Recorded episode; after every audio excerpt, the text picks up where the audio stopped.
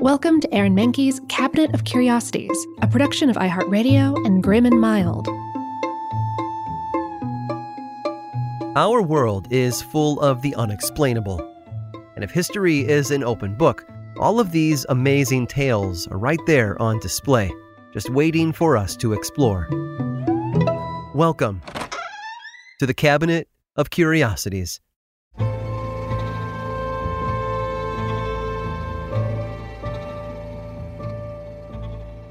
It was September 16th of 1922, and brawls had broken out in multiple areas of New York City, resulting in a full-blown riot before it was over. Dozens were injured and required medical treatment. One man had been beaten so badly that he needed hospitalization. It started three days earlier when thousands of teenaged boys stalked through the city, chasing citizens through the streets. Smaller gangs of boys would wait in doorways for unsuspecting victims. Police were dispatched, although they were greatly outnumbered. They would just manage to break up a gang in one district, only to discover another had formed somewhere else. And the cause of all of it? Straw hats. You see, in the early 20th century, men wore straw hats during warmer months and then switched to felt hats when the weather turned chilly. After a time, the unofficial date was settled on, September 15th, whereby all men, young and old alike, were expected to switch, or be ridiculed. It was a fashion rule sort of like not wearing white after Labor Day, only a lot less forgiving. The act of stomping on hats didn't start out as something violent, though. It actually stemmed from a tradition among stockbrokers, a way of having fun with their fellow coworkers. There were rules, though. Stealing and smashing the straw hat of a stranger was strictly forbidden. A straw hat was popular among New York stockbrokers during the summer to wear during social events, Soon, though, the hat became equally popular among other professions, and the tradition of hat snatching and stomping spread with it. It became so common, in fact, that newspapers published a warning each year alerting readers to the impending fashion faux pas deadline. But in 1922, youths in New York City decided to get a jump on the tradition, and one could argue that cool heads didn't prevail. It wasn't the first time straw hats had caused trouble, though. Back in September of 1910, Police in Pittsburgh, Pennsylvania were called to safeguard pedestrians still sporting their summer headwear. The Pittsburgh Press complained about the hat smashing ritual, even predicting that the practice would eventually get out of hand, which it did in 1922. The trouble started when teens began stealing and smashing straw hats from factory workers in Manhattan. Sometimes they'd simply knock the hats off men's head. Other teens carried sticks with hooks to better grab the hats, after that, the overly confident teenagers marched to the docks and tried stealing and stomping the hats off the heads of dock workers there. But those men retaliated, and an all out brawl ensued, bad enough to block traffic on the Manhattan Bridge. The police were forced to pull brawlers apart and make arrests, all except for boys under the age of 15, that is. Their punishment was left to their parents, many of whom chose a public spanking at the police station on East 104th Street. If any good came from the Straw Hat riot, it was that local stores stayed open way past closing hours to accommodate customers looking to buy the more seasonal and safer felt hats. Thankfully, no one died that year, but in 1924, one man was murdered for wearing a straw hat past September 15th. Which is probably why, in 1925, President Calvin Coolidge blatantly ignored tradition and wore a straw hat well past the acceptable date the New York Times ran a front page headline the following day, featuring a picture of the president doing so. Hat stomping died down after that. During the Great Depression, the hat that had once been popular with stockbrokers became a symbol of the irresponsible 20s and quickly fell out of style. But that's to be expected. After all, fashion has always been very good at changing at the drop of a hat.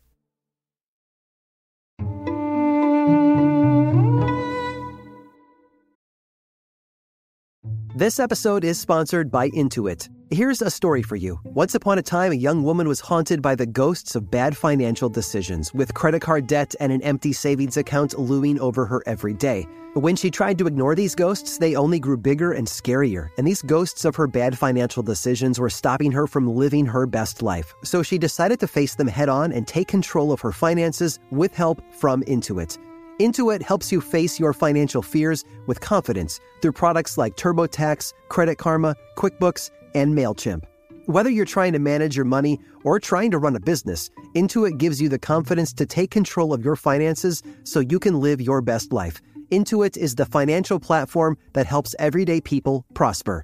Intuit has helped 100 million people live their best financial lives. Visit intuit.com, I N T U I T.com to start living yours. Let's get into it.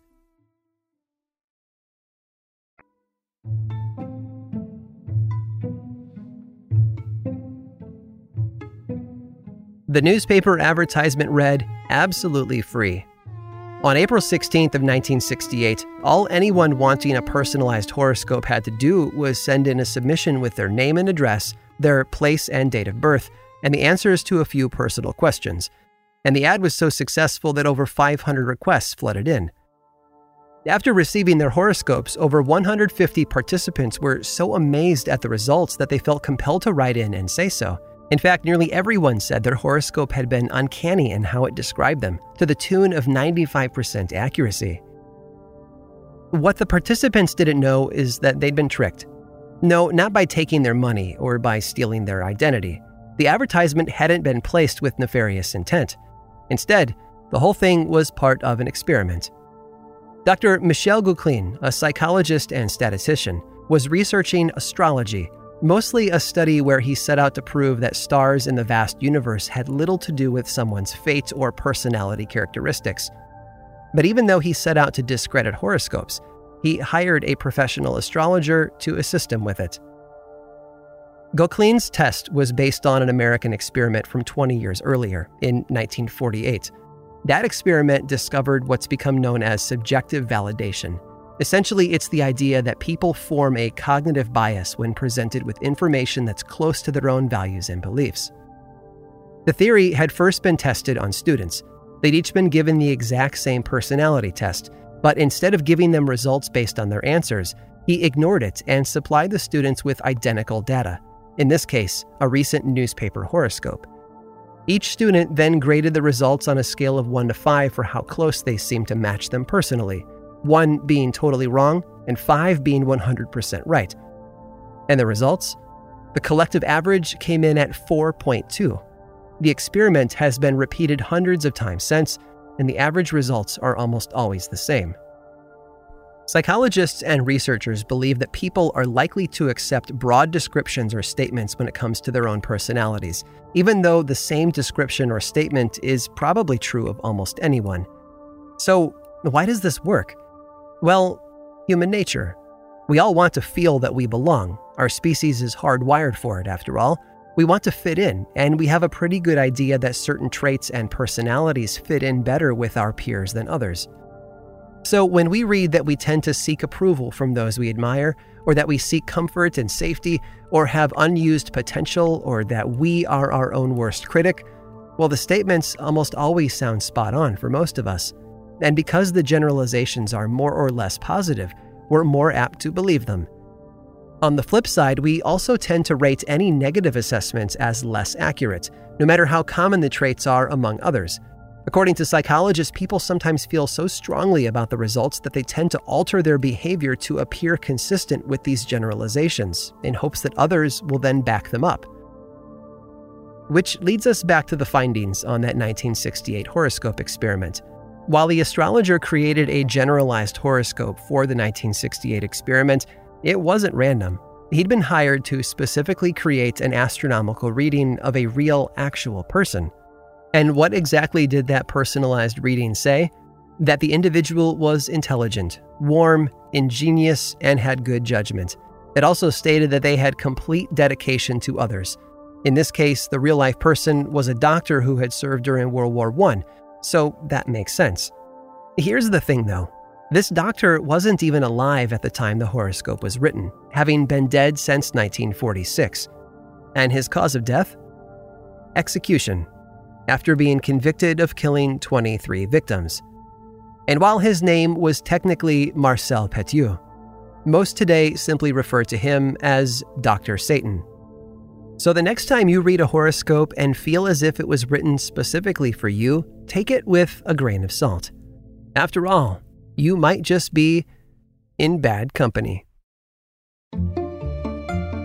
I hope you've enjoyed today's guided tour of the Cabinet of Curiosities. Subscribe for free on Apple Podcasts or learn more about the show by visiting curiositiespodcast.com. This show was created by me, Aaron Mahnke, in partnership with How Stuff Works. I make another award winning show called Lore, which is a podcast, book series, and television show, and you can learn all about it over at theworldoflore.com. And until next time, stay curious.